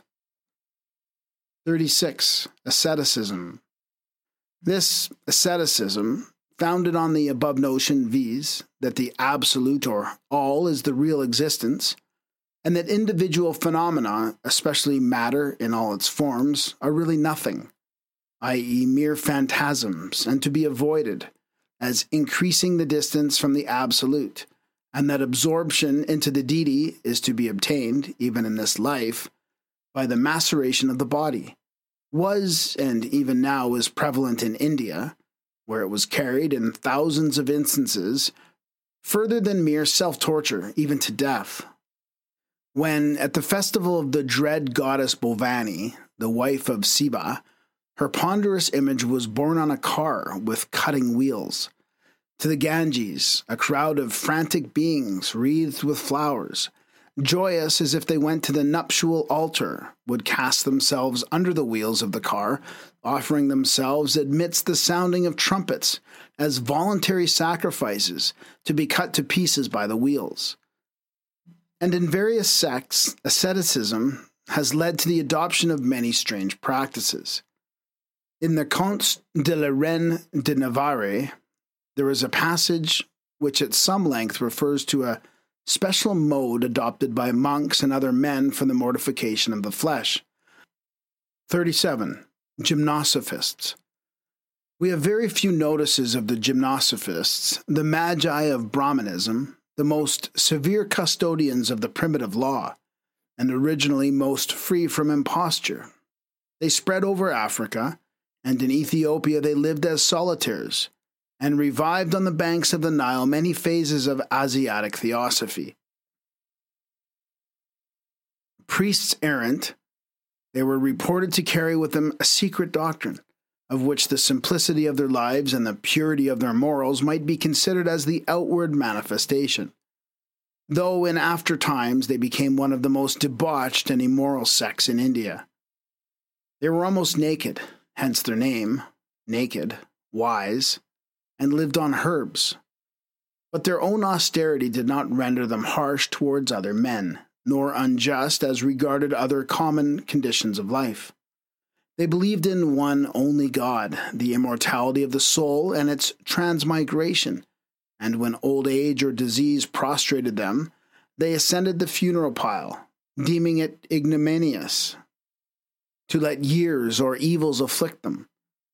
Alexander saw one of them close his life in this manner.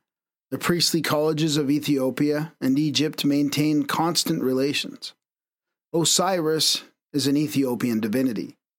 Every year, the two families of priests met on the boundaries of the two countries to offer common sacrifices to Ammon, another name for Jupiter, and celebrate the festival which the Greeks called Heliotrapeza, or Table of the Sun. Amidst the predominant fetishism of Africa, produced partly by climate and partly by the same circumstances that gave rise to the Indian fetishism, we cannot help admiring that colony of thinkers which long resisted the progress of despotism, and whose destruction was the revenge of intolerance and tyranny. 38. Places for celebrating mysteries. The mysteries, as in other countries, were celebrated in subterranean caverns, here excavated in the solid rock, and surpassing in grandeur of conception and finish of execution anything to be seen elsewhere the temples of Elephanta, Ellora, and Salsette, consisting of large halls and palaces, chapels, pagodas, cells for thousands of priests and pilgrims, adorned with pillars and columns, obelisks and bas reliefs, gigantic statues of deities, elephants and other sacred animals, all carved out of the living rock, are especially noteworthy.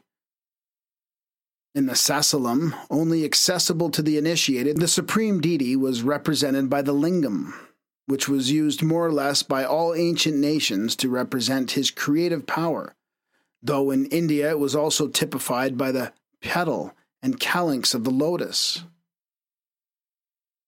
39. Initiation. The periods of initiation were regulated by the increase and decrease of the moon, and the mysteries were divided into four degrees and the candidate might be initiated into the first at an early age of eight years. He was then prepared by a Brahmin who became his spiritual guide for the second degree. The probationary ceremonies of which consisted in incessant occupation in prayers, fastings, ablutions, and the study of astronomy. In the hot season, he sat exposed to five fires, four blazing around him and the sun above. In the rains, he stood uncovered. In the cold season, he wore wet clothing.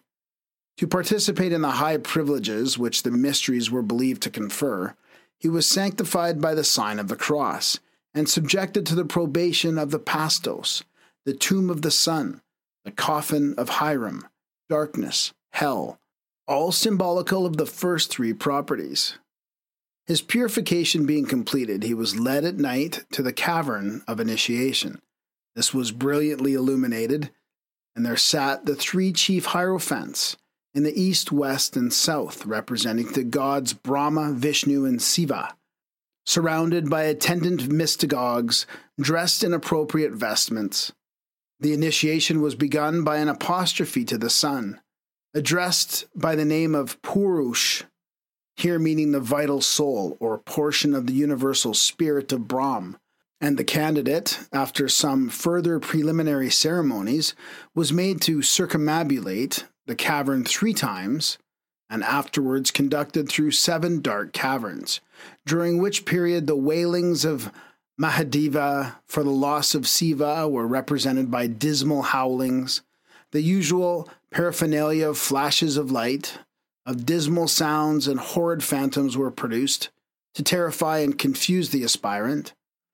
Having arrived at the last cavern, the sacred conch was blown, the folding doors thrown open, and the candidate was admitted into an apartment filled with dazzling lights, ornamented with statues, with emblematic figures richly decorated with gems, and scented with the most fragrant perfumes.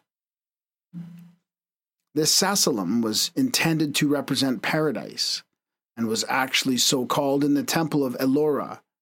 With eyes riveted on the altar, the candidate was taught to expect the descent of the deity and the bright pyramidal fire that blazed upon it.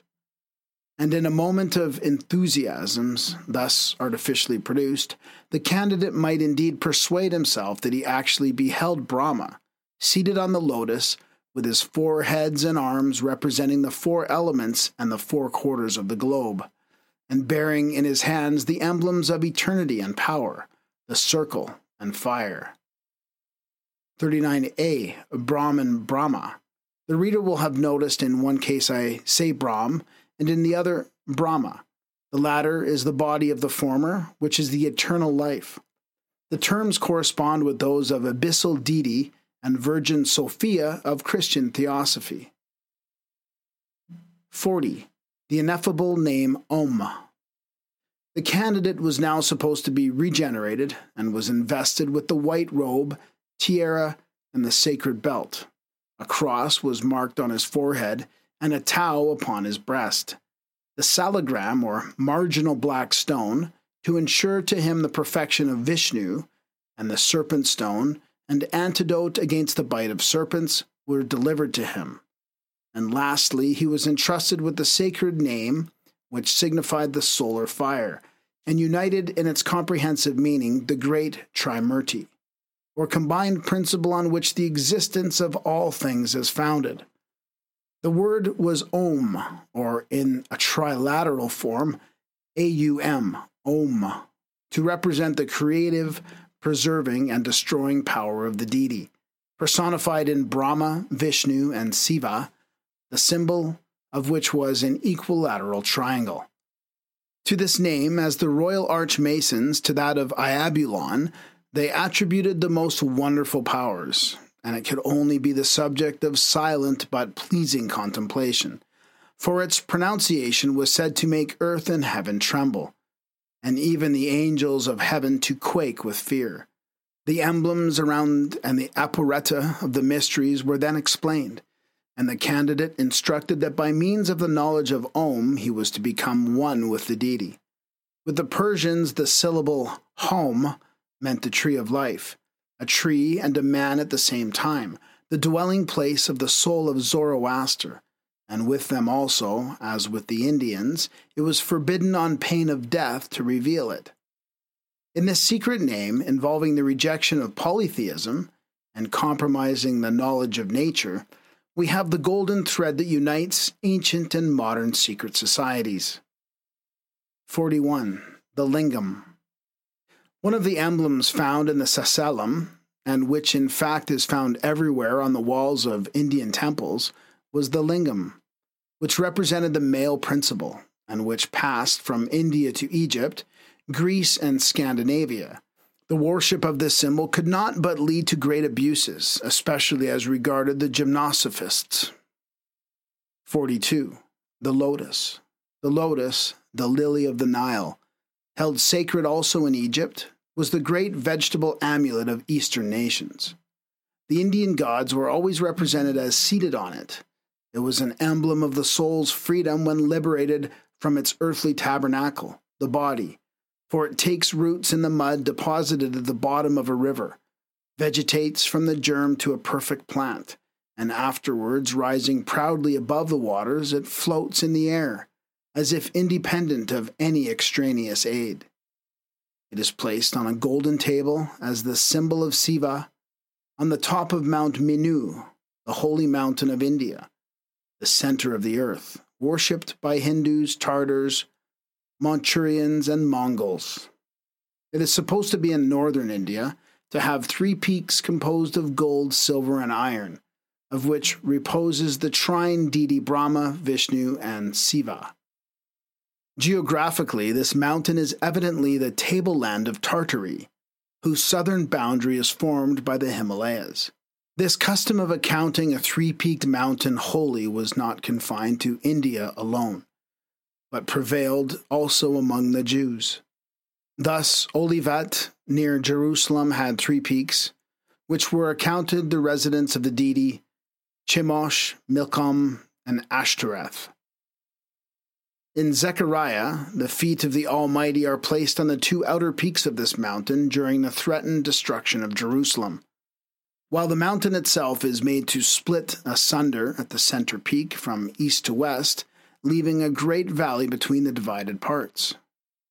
Chapter 4 Egyptian Mysteries 43 Antiquity of Egyptian Civilization All Egypt is an initiation, a long and narrow strip of land, watered by immense floods and surrounded by immense solitudes. Such is Egypt. Very high and steep rocks protected it from the incursions of the nomadic tribes, and thus a valley, a river, and a race sufficed to create, if not the most ancient, at least one of the most ancient and illustrious cultures, a world of marvels at a time when Europeans went naked and dyed their skins, as Caesar found the ancient Britons, and when the Greeks, armed with bows and arrows, led a nomadic existence. The Egyptians, many thousand years before the Trojan War, had invented writing, as is proved, for instance, by the hieratic papyrus of the time of Ramses II, full of recipes and directions for the treatment of a great variety of diseases, and now in the Berlin Museum. They also knew many comforts of life, which our pride calls modern and the Greek writers, whom the Egyptian priests called children, are full of recollections of that mysterious land, recording the Father Nile, Thebes with its hundred gates, the pyramids, Lake Meroe, the labyrinth, the Sphinx, and the statue of Memnon saluting the rising sun. 44. Temples of Ancient Egypt. Egyptian chronology, the reproof and paragon of all others, is graven on imperishable monuments. But those obelisks, sacred to the sun, by their conical form like that of the flame, those labyrinths, those human headed birds, typifying the intelligent soul, those scarabaei, signifying creative power, those sphinxes, representing force, the lion or the sun and man, these serpents expressing life and eternity, those strange combinations of forms, those hieroglyphics. They long remained secret for us, and perhaps always were a secret for the Egyptian people, that in fear and silence erected the pyramids. All these symbols constituted the language of one of the vastest and most elaborate secret societies that ever existed. Penetrating into those gigantic temples, which seem the work of an extinct race, different from ours, as fossil quadrupeds are different from those now living, traversing those cloisters, which after many windings lead to the innermost sanctuary, we are seized by a singular thought that of the silence and solitude which ever reigned within those edifices into which the people were not allowed to penetrate. Only the few were admitted, and we moderns are the first profane that have set foot within the hallowed precincts. The Temple of Luxor is the vastest on earth, six propylaea with long files of columns, and colossi, and obelisks, and sphinxes, six cloisters. Every new generation of kings for seventy centuries added some new portion and inscribed on the walls the history of its deeds. And every new addition removed the faithful further from the seat of the god the marvel and mystery increased. The sixth propylaeum is not finished. It is a chapter of history broken off in the middle and will never be completed. The walls and pillars of the temples were covered with religious and astronomical representations, and from the fact of many of these pictures showing human beings in various states of suffering and under torture, it has been assumed that the Egyptian ritual was cruel, like the Mexican. But such is not the case. The pictures are only representations of the punishments said to be inflicted on the wicked in another life. 45. Egyptian priests and kings. The priestly caste, possessing all the learning, ruled first and alone, but in its own defense it armed a portion of the population. The rest of it kept down by superstition, or disarmed and weakened it by corruption. To Plato, who saw it from a distance, this government seemed stupendous, and he idealized it. It was for him the city of God, the pattern republic. Nevertheless, as was inevitable, might rebelled against doctrine. The soldiery broke the reign of the priesthood, and by the side of the pontiffs arose the kings. Or to speak more correctly, the two series proceeded in parallels.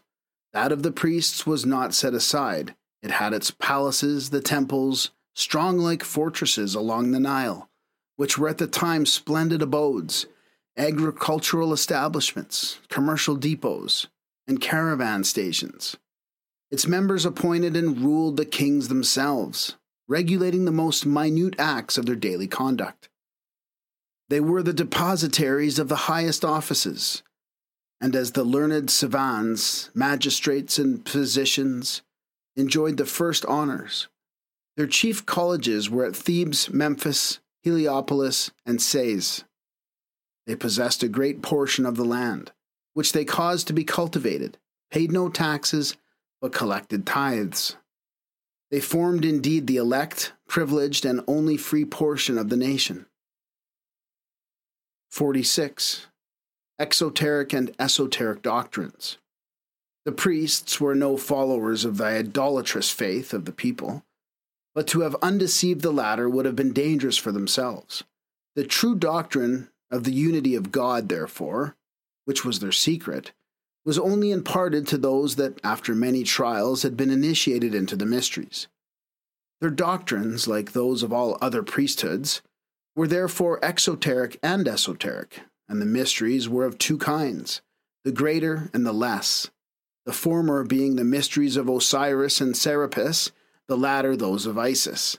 The mysteries of Osiris were celebrated at the autumnal equinox, those of Serapis at the summer solstice, and those of Isis at the vernal equinox. 47. Egyptian mythology. The want of space does not allow me to fully enter upon the vast subject of Egyptian mythology, yet a few words thereon are necessary to render its bearing on the mysteries clear and also to show its connection with many of the rites of modern Freemasonry. That of the symbols and ceremonies of all the ancient creeds originally had a deep and universal cosmic meaning has already been shown. But at the time when the mysteries were most flourishing, that meaning was to a great extent lost, and a merely astronomical one substituted for it, as will be seen from the following explanations. Osiris, represented in Egypt by a scepter surmounted by an eye, to signify him that rules and sees symbolizes the sun. He is killed by Typhon, a serpent engendered by the mud of the Nile. But Typhon is a transposition of Python, derived from the Greek word to putrefy, and means nothing else but the noxious vapors arising from the steaming mud, and thus concealing the sun wherein, in the Greek mythology, Apollo, another name for the sun, is said to have slain Python with his arrows, that is to say, dispelled the vapors by his rays.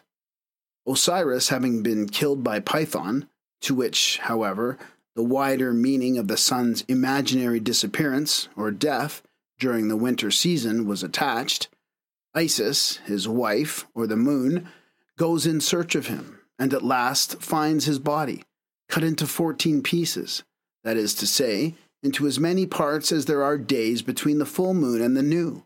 She collects all the pieces, with one important exception, for which she made a substitution which gave rise to a worship resembling that of the lingam in India. But although to the vulgar crowd Isis was only the moon, to the initiated she was the universal mother, the primordial harmony and beauty, called in Egyptian Iophis, which the Greeks turned into Sophia, whence the Virgin Sophia of Theosophy. Hence also the many names by which Isis was known, indicating the multifarious aspects she necessarily assumed. Her image was worshipped at Sais under the emblem of Isis veiled, with this inscription I am all that has been, all that is, and all that will be, and no mortal has drawn aside my veil. Apis, or the bull, was an object of worship throughout all the ancient world, because formerly the zodiacal sign of the bull opened the vernal equinox. 48. The Phoenix. The Egyptians began the year with the rising of the dog star or Sirius, but making no allowance for the quarter of a day which finishes the year, the civil year every four years began one day too soon. So the beginning of the year went successively through every one of the days of the natural year in the space of four times 365, which makes 1,460 years. They fancied they blessed and made all the seasons to prosper by making them thus to enjoy one after another the feast of Isis, which was celebrated along with that of Sirius, though it was frequently very remote from that constellation. Wherefore they introduced the image of dogs or even the real and living animals, preceding the chariots of Isis. When in the 1461st year the feast again coincided with the rising of the star Sirius, they looked upon it as a season of plenty and symbolized it by a bird of singular beauty, which they called Phoenix. Saying that it came to die upon the altar of the sun, and that out of its ashes there arose a little worm that gave birth to a bird perfectly like the preceding. 49. The Cross. Among the astronomical symbols, we must not omit the cross. The sign really signifies the fire, as we have seen. But in Egypt, it was simply the nilometer, consisting of an upright pole with a cross bar that was raised or lowered according to the swelling or decrease of the river. It was frequently surmounted by a circle, typifying the deity that governs this important operation. Now, the overflow of the Nile was considered the salvation of Egypt and hence the sign came to be looked upon with great veneration and to have occult virtues attributed to it, such as the power of averting evil. Wherefore the Egyptians hung small figures of the cross, or rather the letter T, with a ring attached to it, the crux ansata, round the necks of their children and of sick persons. They applied it to the string or fillets from which they wrapped up their mummies, where we still find it. It became, in fact, an amulet, other nations adopted the custom, and hence the cross, or the letter T, whereby it was symbolized throughout the ancient world. It was supposed to be a sign or letter of more than ordinary significance. In the mysteries, the crux ansata was the symbol of eternal life, but the cross was worshipped as an astronomical sign in other countries. We have seen that in India the neophyte was sanctified by the sign of the cross which in most ancient nations was a symbol of the universe, pointing as it does to the four quarters of the compass, and the erection of temples on the cruciform principle is as old as architecture itself. The two great pagodas of Benares and Mathura are erected in the form of vast crosses, of which each wing is equal in extent, as is the Pyramid Temple of Newgrange in Ireland. But the older and deeper meaning of the cross is shown in 11. It refers to the fire and the double quality everywhere observable in nature. The triple tau is the royal archmason's badge. 50. Places of initiation. In Egypt and other countries, India, Media, Persia, Mexico, the place of initiation was a pyramid erected over subterranean caverns. The pyramids, in fact, may be looked upon, considering their size, shape, and solidity, as artificial mountains covering buried cities. Their form not only symbolically represented the ascending flame, but also had a deeper origin in the conical form, which is the primitive figure of all natural products.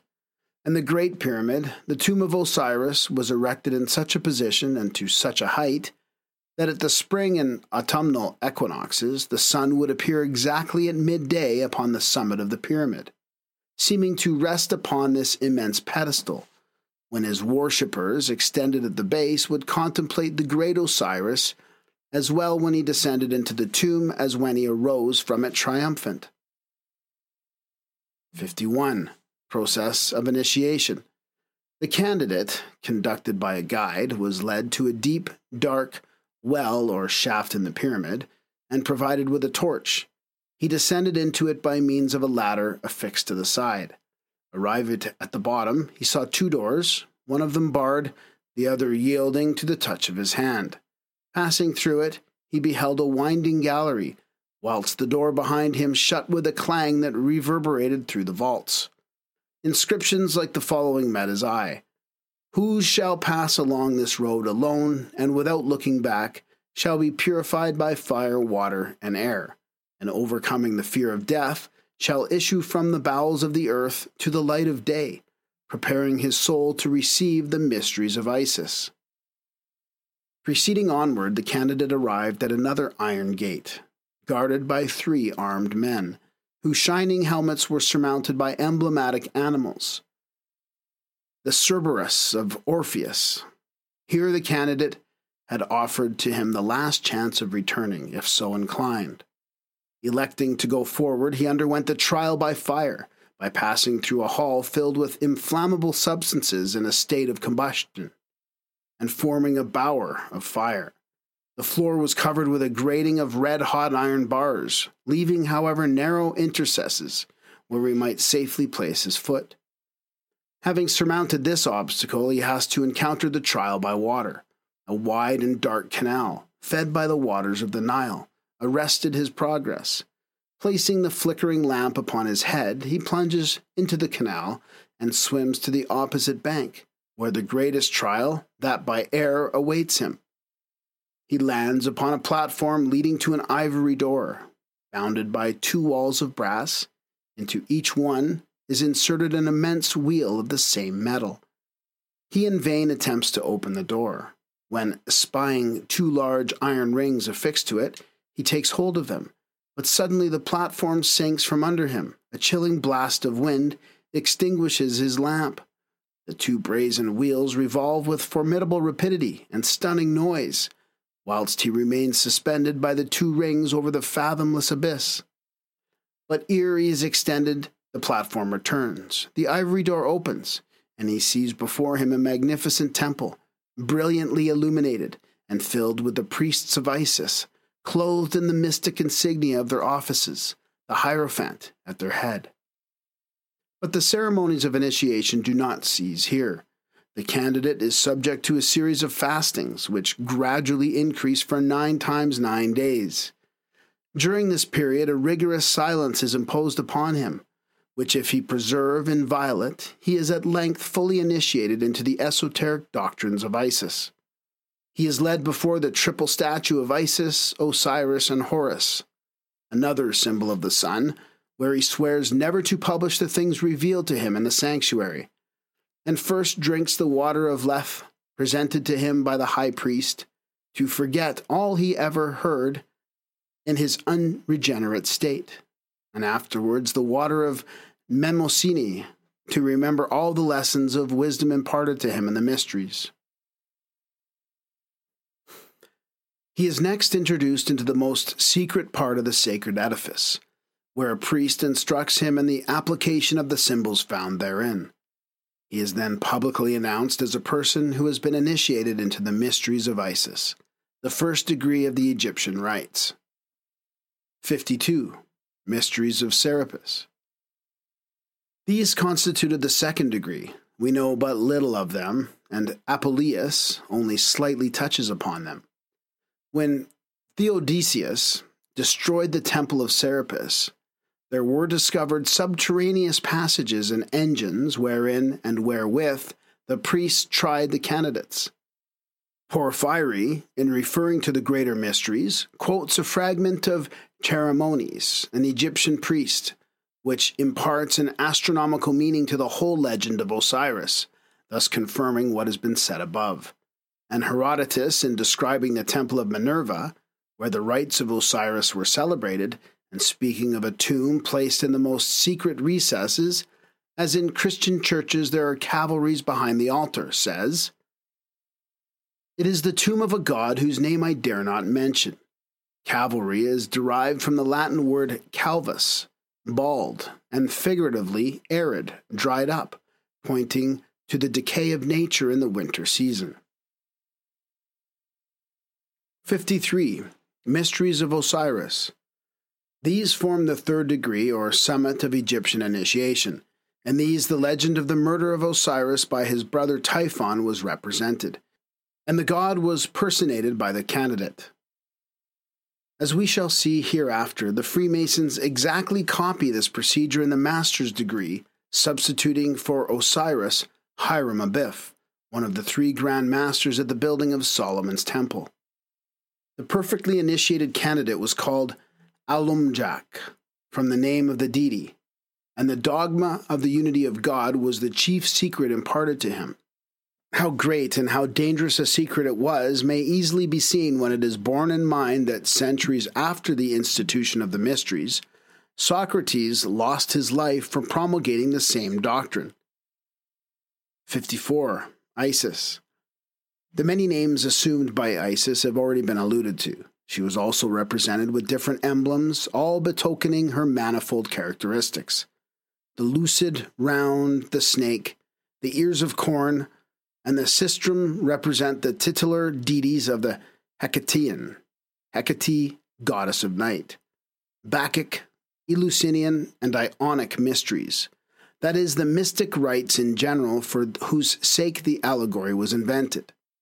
The black palla in which she is wrapped, embroidered with the silver moon and stars, denotes the time in which the mysteries were celebrated, namely in the dead of night. Her names, to return to them, are given in the following words put into her mouth by Apuleius in his Golden Ass, which is a description of the mysteries under the guise of a fable. Behold, Lucius, I moved by thy prayers am present with thee. I, who am nature, the parent of things, the queen of all the elements, the primordial progeny of the ages, the supreme of divinities, the sovereign of the spirits of the dead, the first of the celestials, the first and universal substance, the uniform and multiform aspect of the uncreated essence.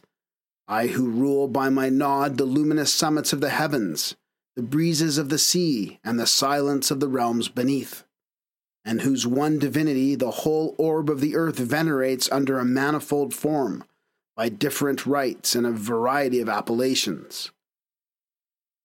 Hence the early Phrygians called me Pessinuntica, mother of the gods, the Attic Aborigines, Cecropian Minerva, the floating Cyprians, Paphian Venus, the arrow bearing Cretans, Diana Dictynna, the three tongued Sicilians, Stygian Proserpine, and the Eleusinians, the ancient goddess Ceres. Some also call me Juno, others Bellona, others Hecate, and others Rhamnusia. The Ethiopians, the Arai, the Egyptians, skilled in ancient learning, honor me with rites peculiarly appropriate and call me by my true name, Queen Isis. From this, it is quite clear that Isis was not simply the moon to the initiated. In the sanctuary, the multifarious forms are reduced to unity, the many idols are reduced to the one divinity, i.e., primeval power and intelligence. Thank you for listening to this sample. To continue listening to this book and for access to all of our other full audiobooks, please subscribe for 777 per month. Go to adultbrain.ca or follow the link in the show notes. This will be a completely separate podcast with a new RSS feed and will have all the titles from this feed as well. Thank you for your help and support in bringing rare and forgotten books to audio for the world.